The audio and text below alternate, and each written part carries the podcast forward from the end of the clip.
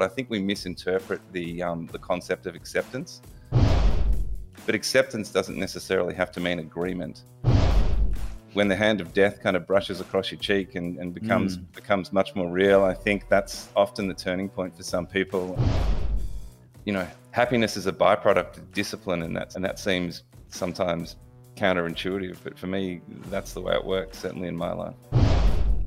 I started to realize that you know um, I wasn't the only person in the world with a with a with a tough story, and uh, you know over the arc of my life, I've been pretty lucky.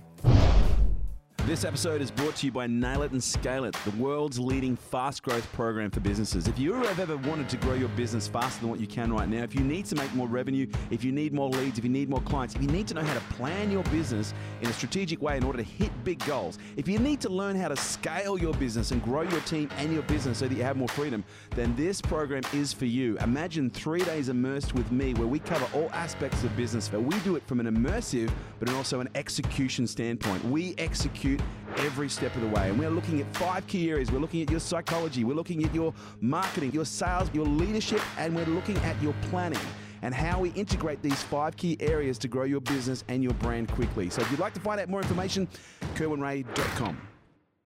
So, ladies and gentlemen, it is my absolute pleasure to welcome to Unstoppable today, Asher Packman. Great to have you here, Asher. It's a pleasure to be here. Thanks for having me mate. It's uh, it is an honor. And um, as I was saying just before we jumped on, like uh, the Unstoppable podcast really is about you know talking to those individuals who've had some pretty incredible stories that would you know almost epitomize them as uh, you know unstoppable in nature. And you know I know we've had you speak for our K2 elites before, and you ran some um, some meditation and some breathwork sessions for our K2 elites, which has been fantastic. So I've got a little bit of an insight into your history and your background and what you've been through. Um, but what I am curious to know, and I ask all my guests is like when you're in a dinner party and there's, you know, let's say there's eight people around, around that table that don't know who you are, uh, and someone asks you, so what is it that you do? How do you answer that question? The honest truth is, mate, it probably depends on who those eight people are, you know? That's what everybody says. Look, I mean, generally it's going to be something around, um, you know, health and well-being, um, or potentially, um, to be more accurate, around mindset. So, you know, and, and, that's your jam. Like you, you're a globally recognized mindset coach, meditation teacher, but you've also, you know, combined um, HeartMath with a lot of what you do and other other philosophies and, and, and other lessons and learnings. So, what is it that you do? Like when with with what you offer to the world, what do you do? Well, basically, um, I tend to kind of come from that place where people um, who've had similar experiences to me and have gotten stuck along the way, I find myself sitting in front of those people a lot. So I do I do private one-on-one sessions with people. Yeah. Um, I also work as a, as a as a meditation teacher through my studio uh, down in Melbourne. Um, and, and that can take the form of, of HeartMath, um, which we can talk about a little a little later in terms of how that specifically relates to meditation and meditation styles. Um, but I also do a lot of work with men. So I'm working with men in groups. Um, at the moment, uh, a large chunk of my time is, is taking a big group of men through a kind of initiation uh, rites of passage style course, which is which is over over eight weeks. Yeah, right. Uh, and that's that kind of thing. It's interesting that uh, the men seem to be more and more open, but also more and more open to the support that is required. You know, when we look at things like rite of passage, because I think there's a lot of, you know, there's a lot of men around today who perhaps have come into the world, but they haven't really been shown how to do things, you know, in, in a way that is is healthy as a male. So, mate, your as I said, your your history is, is, is quite an eclectic one, and it's you know for being a globally recognized um, mindset coach and meditation teacher, most people may not know where the, it all began for you, but where did it begin for you? Like, where were you born? Yeah, I was born in Melbourne, and pretty stock standard um, suburban Melbourne boy. Um, nothing too um, too outrageous there. Uh, and then basically was was living a kind of you know traditional life. Went to school, went to university, went and got a job, did all the things, and uh, and then had some some big changes in my life, some some massive shifts, which kind of caused me to to really have a look at at, at what I was doing on the planet and trying to make a bit more meaning out of my existence and the time that I had here. And um, as a result, kind of took a, a, 180 degree turn from from the corporate life, which was going well, um, mm. as a, a, you know, at least externally, um, and and and you know changed my focus to what I'm doing right now. And so let's let's talk about what some of those things were because you you had a, a high flying career. What were you doing? Well, at the end, I was basically working for, as it was then, AOL Time Warner. Uh, I was a vice yep. president there, looking after uh, communications. So I had a couple of regions under my belt. I was looking after Asia and Europe, and yeah, it was a, it was a pretty pretty full on job. Um, when I left there, I started my own uh, PR agency, which became multinational pretty quickly, and and things were things were, were going uh, really really well. Yeah, and um, yeah, I felt I felt like I, I, was I was able to make a success you know, on my corporate career, and I felt like things things came you know not easily, but I felt like I knew what I was doing. Yeah. And what was the first thing that gave you a little bit of a nudge? Oh, mate, you know specifically, um, and you know this story, so you know where I'm going. But yeah, I'm, I'm take myself back to um, 2007 and I was in Dubai and uh, I was literally about to get up on stage and, and speak at a marketing conference there and uh, had a phone call from from my mum and she told me that my sister had committed suicide, um, taken her own life and uh, from that from that moment on everything for me changed you know my younger sister my only sibling and uh, yeah um, obviously got on a plane and came back home as, as, as fast as I could and, and from that point on my life was just was just completely different and what was the shift that takes place? Because you know that's one thing that everyone is affected differently by different things. But it's interesting because I hear this time and again where people are affected by mortality in it, and it makes them stop and it makes them think in different ways. So when you got that call, like it seems to me there was a significant shift that followed from that. But are you conscious of how that played out in your head? At the time, I wasn't, but obviously looking back now, I can I can see exactly what you're saying, and it's quite interesting that you bring up kind of death as a as a as a turning point for some people when you have when when when the hand of death kind of brushes across your cheek and and becomes mm. becomes much more real i think that's often the turning point for some people. And even looking at, at what's going on in the world right now there's a huge part of that which i believe is kind of our relationship to death more broadly um, and and how we viewed that. Um, so for me yeah in, in, hindsight absolutely. That that was that was the point um, where i guess I, I faced my own mortality in some sense through through through what happened to my sister, and I kind of turned the lens and started looking inside here about what it was, who I was, what it, what it was that I wanted out of life, and and what I could give to the world. Was there an immediate shift in your behavior in terms of what your focus was? Because I know there was a, a, transition at some point out of business. Was this what kind of led to you getting out of the high flying corporate arena and and into the mindfulness space? That that first incident w- with my sister definitely caused me to slow down. Um, okay. I ended up coming coming back home. Um, I was living in Hong Kong at the time, um, and but I still stayed in the business world more or less. But I definitely took my my my, my foot off the pedal. And so for me, it was kind of the beginning of what I like to call a conscious descent. And I believe that you know everything in life. You know, we, we're sort of taught that everything is up, aren't we? You know what I mean, man? Mm. It's like you know, success, ascension, up, up. Everything needs to be up, and I think at some point in someone's life, you need to actually go in the other direction and and and build some deep roots.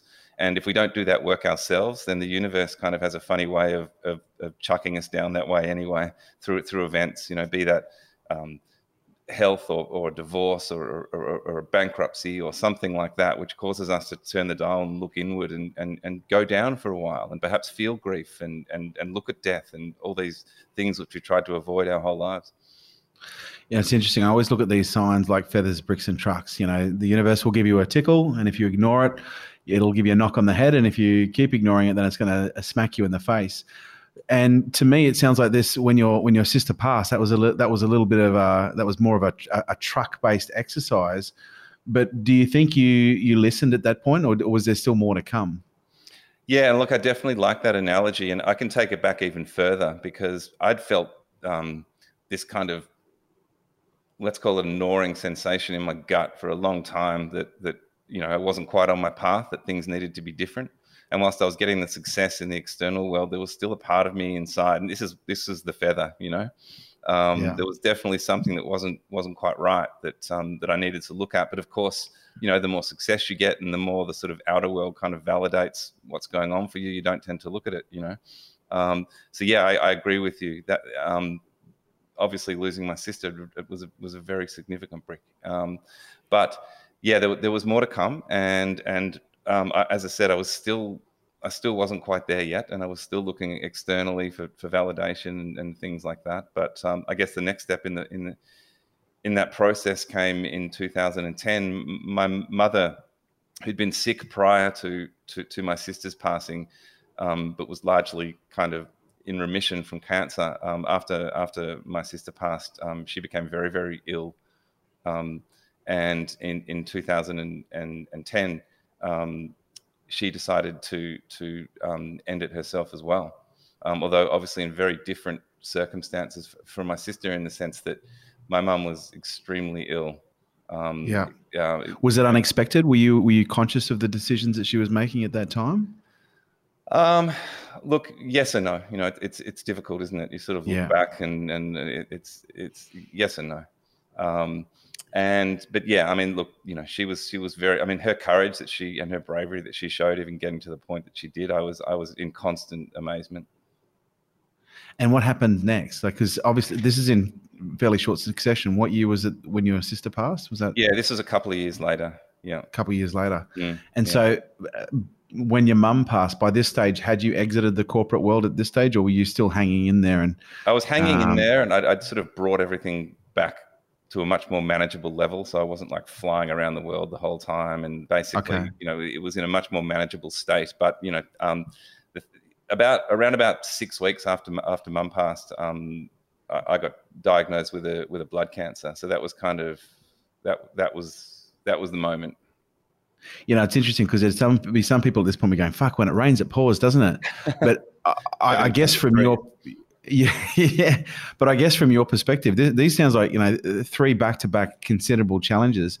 How you know with the with the with the gift of hindsight, you know, and a wise mind, when you look back on those on those situations that came to pass, like how critical were they on the journey in terms of the journey, in terms of that intersection for you to be where you are right now?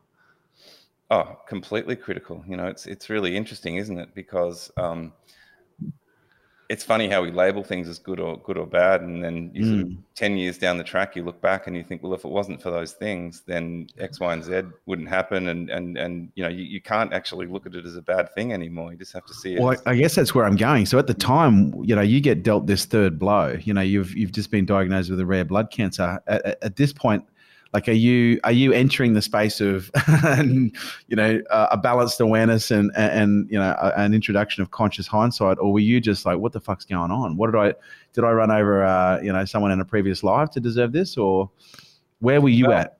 well mate um, you know we're getting into it now. You, you the, the space i actually entered at that point mate was four white walls because i ended up in a psych ward. Wow. Yeah right. And and what what triggered that? Like what brought you to that place well, I think it was just overwhelmed, basically. Um, too much happened in, in too short a space of time, and I just I had no resilience. I wasn't prepared for that. My, my, my life to that point had not taught me how to um, how to be, I guess, resilient to that degree. You know, it was just yeah, too right. much too quickly, and and uh, my my brain just just couldn't handle it. It was that case of you know when you say to yourself, I can't believe what's just happened. Like yeah, I think right. I took that to the nth degree. You know, I, I literally couldn't believe it. So everything just shut down. And this is whilst you're in the early stages of the diagnosis for the blood cancer, is it? Yeah, that's right. Wow. And so, how do you pull yourself out of this? Yeah, look, you know, this is when the work. Because it's very fair to assume at some point that you know there'll be a lot of people out there. It's like you know, I've lost sister, lost mum. I've now been diagnosed with a rare blood cancer. I'm, I'm, I've lo- I feel like I've lost the plot. I'm now in a in a psych ward. I think a lot of people at that point would probably give up on everything. Um, Why did yeah, you? well, I, I, I, I, I didn't obviously because I'm here now. Um, I think for me it was it was the very depth of of that descent that I was talking about, and you know I had an opportunity. Right. It was almost like a blank canvas. It was like, all right, well, you know, where to from here? Like this is, you know, there's certain aspects to this which you can't change. You're going to have to accept it, and and that's a really interesting point, Kerwin. And um, and I'm sure you've spoken about this before, but I think we misinterpret the um the concept of acceptance. Um, yeah, I think you know you hear a lot in the spiritual world. Just accept, you know, just just just let it go, all that kind of shit. And it's like, yes, absolutely, but acceptance doesn't necessarily have to mean agreement. You know what I mean? Yeah. Um, so for me, it was like getting my head around the fact that I accept this has happened. I'm not okay with it, but I need to accept that it's happened. Um, And those are kind of two. That, that was a big turning point for me to kind of understand that. And so, what did that turning point look like? Was it while you're actually still in the hospital that you started turning it around for yourself, or did it take a little bit of time uh, and a bit of distance before you started to, you know, feel yourself pulling it back together? Look, there was definitely times. I mean, it's a really odd feeling, man. When yeah. you went, you know, I mean, I remember how I had such resistance going, even even going into that place. You know, there was there was all this. I guess maybe it's part of this this self-reliance that men tend to kind of particularly men tend to value so highly. It's like i remember being at the front desk and filling in the form and everything in my head was just shouting at me going you don't need to be here. You don't you can pull yourself out of this hole. But then there was another deeper part of me saying like this is going to be good. Like there's almost like a rest from the world right now.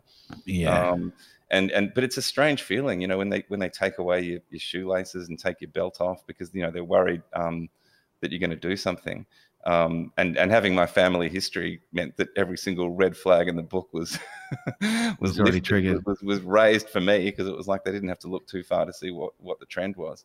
Um, so so yeah, but in that place, man, it was it was it was deep reflection to begin with, a deep and deep sorrow and, and deep grief and, and a lot of tears, for sure. And and so, uh, how did you start to pull yourself out?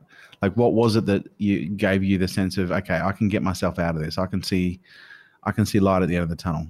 Well you know what it was man? It was there's a lot of people in that you spend a lot of time eventually after spending a fair bit of time self-reflecting like um, listening to other people and, and sharing some stories with other people that are there in common areas. And i started to realize that you know um, I wasn't the only person in the world with a with a with a tough story, and that uh, you know over the arc of my life, I've been pretty lucky. You know, I'd, I'd, I'd, lived all over the world. I'd done these amazing things, and I'd had, seen a lot of success, and you know, loved and, and been loved, and all these things. And and sure, you know, this was this was this was a shocking place for me to be in, but um, I wasn't the Lone Ranger. And at what point did the mindfulness enter the world? Yeah, look, I think um, then, um, you know, my mum had that about her. You know, she was she was into the Kundalini yoga and, and lots of meditation and lots of other stuff. So it wasn't like it was brand new to me. Um, yeah, she she lived in, in Byron Bay for a very long time and had all the, you know, had had all that kind of stuff going on with all her friends in the community up there. So for me, that wasn't foreign to me, and I guess I was just naturally drawn to it. Um, and it was it was um, it was indicated that it would be a good idea even in the in the psych ward. yeah, right. So so I spent a bit of time just kind of you know, I guess sitting with myself, which eventually kind of became meditation. It wasn't like I hadn't done it before either. I had dabbled in it over the years. Okay. Um, so and then and then um, HeartMath came in along the line. I think I was just reading something about it, hearing something about it, and it, it seemed to to make sense to me. Um, also, um, I'm sure you're aware of guys like Bruce Lipton. Mm-hmm.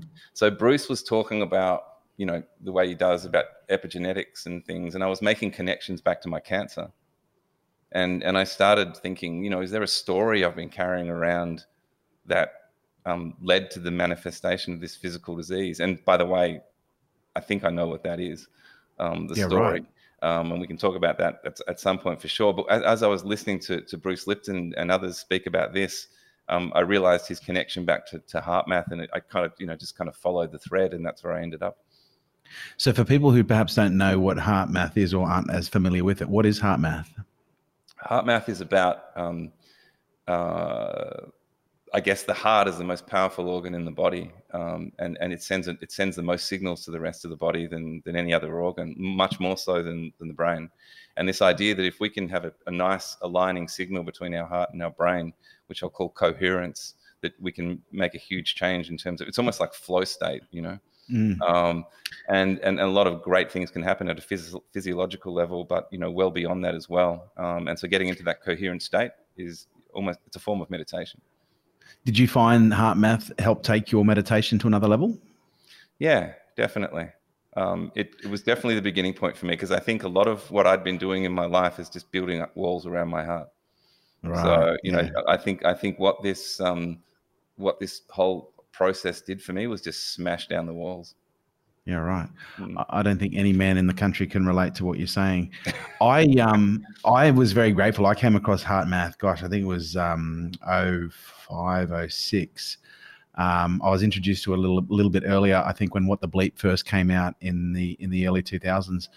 And um, I still remember hooking myself up to the the HeartMath software uh, to be able to recognize when I was in coherence. And when I did that, uh, I then proceeded to wear a laptop for the next three months um, about eight hours a day because I just wanted to see when I was in co- coherence, when I was out of coherence, and what were the correlations, and just get really familiar with what coherence feels like. Because I think it's much like you know meditation. Most people don't know what it feels like to be unstressed. And so they just think stressed is their normal baseline. And so when they do start to feel relaxed, in some cases they feel like there's something wrong. And it was interesting when I started doing HeartMath, I experienced the same thing. I noticed that when I was in coherence, it felt very unusual. It didn't feel normal. And I, and it really, the software gave me a real unique opportunity to just be able to sit in the space and visually see that I'm in coherence. But then I guess you could say kinesthetically, really start to tune in and go, right, what does this actually feel like? Um, and it was a, a, huge help for me, not just in my meditation practice, but more so in my day to day conscious, mindful practices. Um, so, from your perspective, like, what have been some of the biggest benefits that you've received as a result of, you know, becoming more aware of the alignment between the heart and the brain and creating that coherence?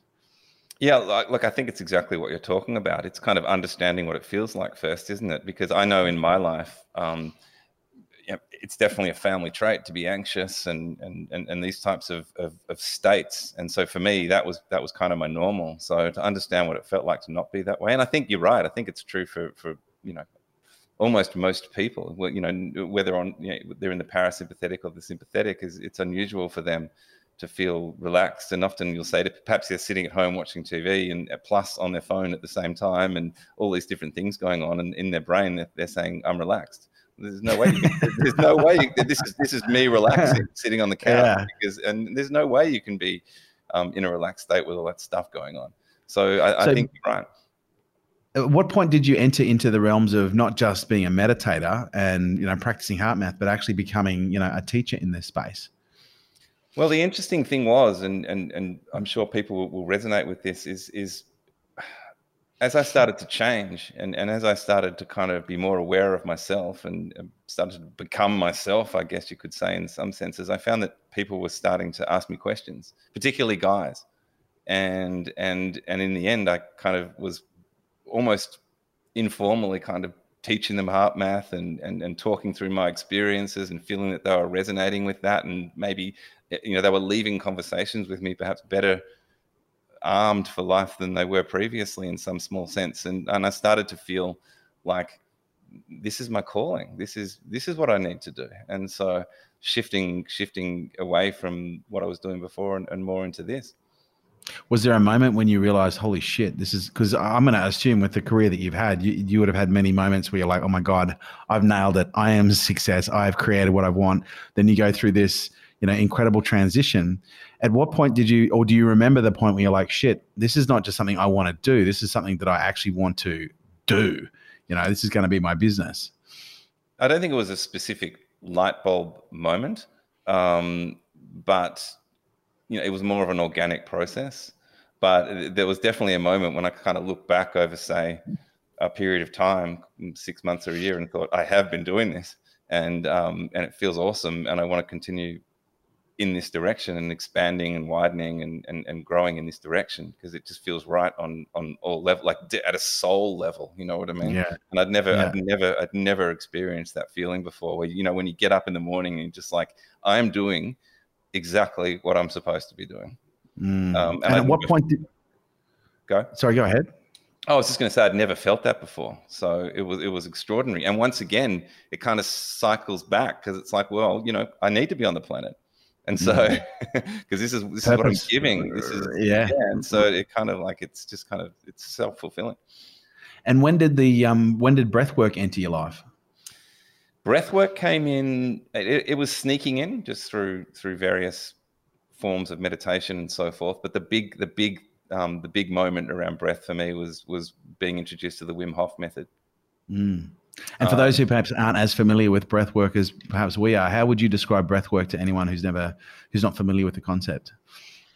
Well, you know, I mean, it simply begins with it, uh, simply focusing on the breath and working with the breath and understanding that everything begins from that point in terms of how you're showing up. And it changes it completely changes your state resets your brain. I mean cool and where do we start with that brother? It's like well uh, and this is and this is the beautiful thing because there's, so, there's so many benefits. And when you look at what you do and this is where i'm kind of culminating here um, it's almost like you've you've worked out because to me i'm a performance obsessive right and if there are four things that I've identified that have been absolute critical factors when it comes to maintaining high levels of performance, meditation is number one. You know, if I'm not meditating every day, I can't perform at a high level. Uh, and the second one would absolutely, undoubtedly be HeartMath, because for me, flow state is critical for me to maintain, you know, the performance and the speed that right that I run it. And so, you know, HeartMath plays a huge, a huge part of my life. And then looking at breath work, you know, for me, that's been so incredible, not just as a tool for resetting the autonomic nervous system when it's out of balance, when we are in stress to be able to do it quickly, but also to be able to, in some cases, you know, release trauma and release, you know, um, energy and emotions that have been trapped in some cases in my body for extended periods of time. If there's one other thing I'll throw in there, which you're probably going to tell me that you do anyway, it's intermittent fasting you know and if you get those four things together you get those even those three but those four things together it really does weaponize you know uh, the human capability. And i say weaponize in a in, in, in a, in a in a peaceful way. But um, from your perspective you know you've come from an environment that would be considered high performance in the corporate space but now you're playing in a i guess you could say a high performance conscious space. How different is your life now versus what it was going back when you were that corporate high flyer it's completely different. It's completely different. I mean, you know, um, um, I'm not drinking and, and doing other things. Um, my relationships with myself, my relationships with people. I mean, literally every single building block of life is probably different from the way it was then. You know, um, I still have friends, you know, great friends from those days. Beautiful. Um, so you know, maintaining those those uh, relationships has, has, actually been key. Um, but but at a at a base level, everything's changed. And to talk about those four things which you mentioned, I mean, I, knew I liked you, man, because that's exactly where, where, I'm at. It's exactly where I'm at. Um, and I didn't come to it. I mean, this it kind of came, as I said before, a little bit organically. Yeah. I was just kind of following a thread, you know. Yeah. And, and if it made sense, then I'd, I'd, I'd I'd bring it in. You know, I wasn't kind of, and and that's that's where I've ended up. I mean, there's a couple of extra things um, on top of that, which which which I do as well. Um, but by what else do you do? Oh, just and I'm sure you do too. That these are just kind of they're almost like subtitles un- underneath those four things. Like things for me which are ultimately important is um, uh, journaling, for example, um, yep. and just this kind of idea across all of that. This idea of ritual and discipline and making everything sacred. You know, um, like I get up at a certain time in the morning and I I, I kind of have my my my rituals in place, and these are all kind of what I call sacred acts. You know, you know the meditation, the journaling, etc. So, what does a day in the life of Asher look like? Like, what is your routines? What are your routines within your routine of a day? Well, in the beginning, you know, the beginning point is is just that. You know, it's, getting up, you know, pretty early. Um, you know, five or six in the morning. Um, hopefully five if I'm if I'm on my game, and uh, and sitting down to meditate. You know, even making a cup of tea is one of those things becomes sacred. You know. Yeah. Right. Um, and then and then sitting down and doing some journaling. Um, and and then basically, uh, well, the meditation would include some breath work. So it's kind of a, a combination of, and then some form of movement, uh, and that's basically it. And then I be, and then I begin my day. But it has to it has to start that way, and that's that's that's my time, you know. And, and I've got a little five year old, so um, if that means getting up way early, you know, to make sure that that's all done by the time he awakes, and that's basically what happens. And and I think that, you know, happiness is a byproduct of discipline, and that seems. Um, and that seems sometimes counterintuitive, but for me, that's the way it works. Certainly in my life. So now, with what you do, um, I'm going to assume that you work with a whole range of different types of people and characters and calibers. Do you see a consist, consistent issues being echoed, you know, at all levels of with the people that you work at, and when it comes to, you know, what is it you do? What What are the biggest problems that you find yourself solving? Um, I could answer that through talking about um, the hero's journey in Joseph Campbell. You know, I think I think our lives may seem very disparate, and we all have these different stories, but there's kind of a, um, a thread which runs through all of our lives. You know, and I can say, let, let me speak about it for a second, purely through um, through um, the lens of, of men, um, given kind of where my head is at at the moment, because I'm running this, this course at the moment um, for guys only, but you know, you get all these men together in a room, and when we start talking, we find that like, you know, almost 99% of their lives are exactly the same. It's just you know fill in the blanks. And and there's this been idea, as you said, about putting walls up around the heart, as you agreed with, and and then at some point in their life, something has happened and it's kind of knocked them off their perch. And it's often at that point that I get a phone call. So we, we, and when I look around the room, I'll see a bunch of guys where you know everything's been fine until it's not, and and mm. and, the, mm. and the dial's been turned inwards, and they realize that you know something's been wrong for a long time, and they need to look at it. You know, and if you look at for those, I'm sure many people will be familiar with the hero's journey. That's that's the way it works. You know, we're kind of called into descent, called into the abyss to to go and look and face our own mortality, and it's in that place when we actually enter the descent through our wound. That's where we find our gift, and that's where we find the gold that we can then you know return and and be of service to the world. And that's yeah. that's the arc of my life. Yeah, right. You you talk about rite of passage and working with men on on on creating a rite of passage and the rituals that I'm going to assume that are within that. What does what does that look like? You know, obviously going back to when we lived in a in a more of a, a community, tribal, family orientated environment. You know, a rite of passage was a lot more evident, especially in in other cultures. You know, in Australia, we don't have a very strong set culture. We're very multicultural, I guess you could say, and so most people's form of rite of passage is schoolies. Um, when you work with someone on their on rite of passage, or when you talk about this concept of rite of passage for a man or for a masculine, like what does that look like? Yeah, well, it's interesting you say schoolies because you know, having lost this idea of a rite of passage or an initiation for boys to become men, it has become that, and literally, it's been boys initiating boys, hasn't it? Which is kind of what schoolies looks like, and um, to some degree. Um, if there's no elders around, you know, it's it's it's it's people that don't know much teaching people what they know, which is not much.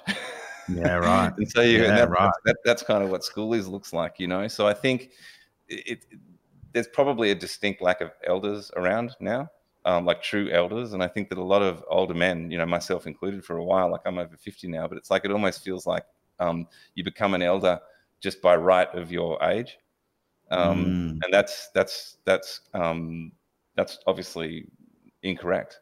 Like you've got to earn that place and you've got to want to take it on. It's got to be proactive. Um, I was listening to. Uh, do you know Stephen Jenkinson, the Orphan Wisdom? He's a very beautiful, no, beautiful no. man who talks in this space a lot. Um, and he was saying that um, a lot of older men will say to boys, "Respect your elders," and he was like, "Well, um, be respectful." Mm. And then I'll respect mm. you, you know. Yeah. Uh, and he feels that there's a bit of that missing in the world. So I think a, one half of the rite of passage is um, for for for a boy to actually find elders that can take him on that rite of passage. And I think we need to remember is that's generally speaking not your father. You need other men. Yeah, right. We, we, and so when you're working with men, you're obviously working with them at a stage of life where they're well beyond what would consider the normal time to take a rite of passage. I'm going to assume. Well, I think there's, so, always, there's always time. Um, yep. And I think that um, it, it's different these days. I think um, you know. Uh, a lot of men, I think, are finding that place where they, where something happens to them, maybe around 35 or something like that. Um, is, is, what, is what I see. I mean, that's that's very general. It could be could be anything, but that's generally what what what certainly I'm seeing. Um, and f- these days, the rite of passages can often be as simple as coming together with a brotherhood of men, like you've never and sitting and actually talking about hey, you know what's going on for you, and actually letting down those walls a little bit. You know, often that sort of healing space of, of, of, a, of, a, bunch of men sitting together and doing that work is is the beginnings of a rites of passage and initiation in itself. Because I think a lot of men don't feel that they have permission to do that. They haven't mm, given themselves what? permission to do that. Well, actually, I was going to ask, why do you think that is? Oh, look, I think it's um, it's what we've been taught. You know, this is this this is the information that we've been handed down. Um, I remember. Uh, um, listening to an, an elder. Um, uh, he was a, a, Native American Indian speaking about this, and he said that um, the three curse words that, that a lot of American boys hear from their fathers is "be a man." Ooh. And I was like, wow, that's Ooh. really impactful because there's so much loaded in that you know, around, you know, don't cry and, you yeah. know, don't show your emotions and all these sorts of things. And if that's how we're defining being a man simply through those three words, then it feels like we've got a lot of work to do. Yeah, I'd agree with that. So what's next for you, Asher? You've you've you're you're still on your journey um, with with your treatment, I believe. Yeah, although look, it's an interesting one, man. I mean, I think um, you know, I'm I'm I'm I'm lucky in a sense. Um, it, it, there's there's so many worse varieties of cancer one could have. I always I, I, I kind of joke and I say if you if you could put your hand in a, in a in a bucket of cancers and pull out the one that I had, you'd be pretty grateful. that's, that's, a great perspective. And so, what does that look like for you, mate? What does what does what does treatment look like for you? What does uh, self care look like for you with with where you're at in your journey? Yeah, look, it, it's you know what, man. It comes back to those four things that you said. I just, you know, I, yeah, I, right. I, I, just need to look after myself, and I just need to, you know, be careful with with my energy, and and just just you know, it's just about you know the, the, logical steps that one should take to stay well. I mean, it's really interesting. I think to myself that the life I was living before um, and and not doing all those healthy habits, potentially getting cancer might prolong my life because of the changes I've yeah. made. Right. Yeah, that's so interesting, isn't it? Mm. That's so interesting. You know, I was, I was only thinking about that this morning. you know, I've had a, a pretty hectic couple of, I think everyone's had a pretty hectic couple of months, couple of weeks. And, and I started thinking a couple of days ago, man, I just don't feel myself. And then I looked at it as well. First of all, let's look. Let's look at what are the routines that make me feel good. And at that point, I've been on holidays for a week, and I hadn't meditated in like five or six days. You know, I haven't exercised at this point now in like three or four months. And I just started again looking at my little routines and my little rituals, and I was like, and it, it took me less than three minutes to go, okay, I now know why I feel the way that I feel because I'm not engaging in those in those routines that make me feel better. Um, but there's a level of awareness that I think is required for people to get to that point where they're willing to take responsibility. What do you think prevents most people from developing the level of awareness that's required for them to, you know, take that level of ownership and accountability around their own situation? Because I'm sure you see it with what you do. There's a lot of people that are in situations. And when you get into it, it's very um, extrinsic. Well, I'm here because of this. I'm here because of that. And it's very, very rarely is it internal. What do you think is the biggest um, obstacle to people building levels of awareness that enable them to own more of their shit? I think it comes back down to story. It's mm. like these these stories that you've been you've been telling yourself and they've become completely programmed into your life because you know we're just meaning making machines. We're just basically you know we're just basically a bunch of stories, all of us. And um, if you're not looking at those stories and understanding what it is that you're kind of telling yourself on a daily basis, I don't think you're going to be able to get there. It's like for someone who's trying to lose weight, for example, there's probably a story in there which says, I'm a fat person or I deserve to be fat. And I would argue that there's almost nothing that that person can do in order to keep, the weight off until they actually mm. change that story. You know, mm. um, I, I, had this story because I'm six foot six and I'm, I'm a fairly skinny guy. Like I, I spent a lot of my life with a story that I was skinny, right? And and I'd, I'd argue that if I went to the gym and pump weights every single day, I probably wouldn't put on that much muscle. It would just get leaner and leaner and leaner because that's the story that I've told myself about my body. Like I'd get stronger probably, but the muscles probably wouldn't wouldn't. Um, it would just be lean and strong because I'm, I, my story is I'm a skinny person, and it comes back to my cancer and um, you know, I can briefly touch on that if if, if I've got time. But around sure. the, the story that I, I was, the, the, story that I feel that, that I'd been telling myself from a young age was around protection, and and and that, that I needed to protect myself and protect others from from the outside world, and um, that was very clear through my childhood that that was that, that was something that was was was um, what I thought was required and so obviously, um, with, with, with what happened with my sister and and and my mum, there was a sense of failure that I wasn't able to protect them. Um, you know, and so this story that I've been telling myself about being protector, protector. But I guess when that story is going through the body, the body responds by overprotecting. And mm. if, if you look at my cancer, my cancer is actually um, um, um, over proliferation of platelets in the body. And what, what do platelets do in the body? They protect. Yeah. They protect you. So for me, wow. yeah, huge, right? So for me, yeah. um, staying well, a large part of it is is undoing this story of protection that you know can't protect everyone, and actually sometimes it's unhealthy to to protect people too much from stuff that they need to have happen in order to grow. Um, Especially interesting when you look at the possibility that the cancer is even prolonging your life based on your previous lifestyle mm. in a very unusual way. It could be perceived as a form of protection.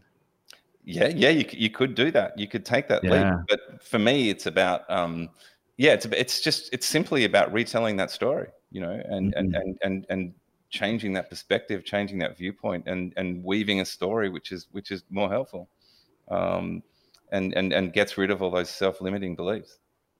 So you've got a five-year-old daughter, is that right? Five-year-old son. son. Yeah. Mm-hmm. What's his name? Jack. Jack. Um, and so I dare say you're in a new phase of life now. Um, this is your first child? Yeah, it is. And think about the fact that like he came into the world um, after I got diagnosed with cancer. Yeah, wow. So there's a Has whole... it changed your world? Has it changed your world? Oh, considerably, man. considering oh. like all the aspects of your life, everything that you've been through, where you're at right now, you know, there's got to be a level of acceptance, but also a level of attachment around life, especially this new life that's come into yours. Yeah. Uh, what's it like being a dad? Yeah, like everything, man. I mean, you talk about life. It's a, it's a, everything's a you know double-edged sword, light and dark, whatever you want to say. But it's like for me, it's like what a reason to stay alive.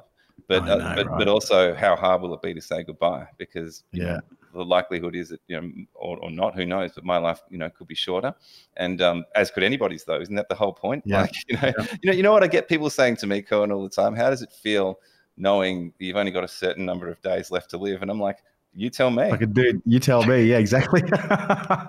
they go, yeah, but, probably going to live longer than you, buddy. Yeah, it's like uh, this idea of terminal. Like we're all terminal, brother. You know, it's yeah. Humanity is a terminal condition. A hundred percent one of the things that's become really prevalent for me, you know, being a dad over the last six and a half years is really becoming conscious of what I'm leaving behind and not so much in the form of, you know, wealth or material. It's really in the form of, yeah, like a legacy. Um, I'm curious from your perspective, you know, you've been through a lot, you know, in your life. Um, are you at the stage now where you're starting to think about what you want to leave behind, what, what that legacy looks like? Yeah, you know, um, it's actually the word that's been floating around in my head a lot. So you, you pulled it out from there, yeah, the word legacy, because I think certainly, you know, as I said, post 50, you start to think about, um, you know, what you what mark are you leaving in the world after you're gone, and mm. I think that's that's that's a, that's a big part of the journey for me right now. Um, and I'm certain that what I'm doing now um, is going to be much more impactful on my son and others than than than, than what I was doing previously. Although I, but at the same time, I certainly wouldn't throw out that stuff either because you know you, you need that you know in some sense you know let, us look at it through this lens i if i hadn't have um, of say been as financially successful as i was through that part of my life then i wouldn't be able to do what i'm doing now to the same degree mm-hmm. because there was less pressure mm-hmm. on on having to make it work financially um, so it's all it's stepping all stones balance. yeah it's all step it's all exactly it's all in perfect balance and it's all stepping stones and, and you, you need all of it in, in the so for people who want to find out more about you, Asher, you know, the meditation, um, uh, the HeartMath, the breath work, where, where can people find out more information about you and what you do? Oh, probably the easiest point is just, you know, my website, asherpackman.com. So from there, everything else kind of, um, you know, all, all, the coordinates are there, brother. Fantastic. Well, we'll put a link in below so everyone can uh, find it nice and easily. But Asher, thank you so much, mate. Thank you coming in and yeah, for being candid and sharing your story. Uh, I know it's n- not necessarily going to be an easy story for anyone to, to share, but especially for those people who are listening, it's you know it's gonna it's gonna pull on a few heartstrings. But I appreciate you going there, buddy. No, man, I appreciate the opportunity to, to have this conversation. Fantastic, ladies and gentlemen, Asher Packman, and this is Unstoppable. This episode was brought to you by Nail It and Scale It, the world's leading fast growth program for business.